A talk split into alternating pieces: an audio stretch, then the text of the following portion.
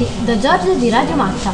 Come ogni lunedì siamo qui a radio per raccontarvi un'altra iniziativa della scuola. Oggi vi faremo ascoltare l'intervista che abbiamo registrato il 28 novembre scorso. Raccontaci chi è venuto, Chiara.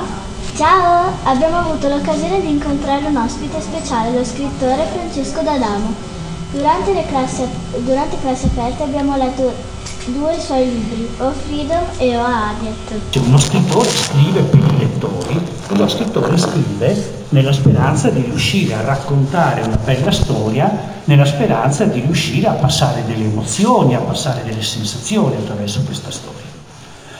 Non solo, eh, perché poi ve lo racconterò, uno scrittore scrive anche per se stesso, non solo per gli altri. Uno scrittore scrive anche per se stesso perché ha voglia di raccontarsi, ha voglia di tirare fuori quello che ha dentro. Però prevalentemente uno scrittore scrive nella speranza di essere letto da milioni di lettori, nella speranza di riuscire a raccontare una bella storia, una storia vincente, a passare delle emozioni forti. Quindi per uno scrittore avere la possibilità di incontrare i propri lettori è sempre un'occasione preziosa, è sempre un'occasione importante. Da Radio Matta è tutto, alla prossima!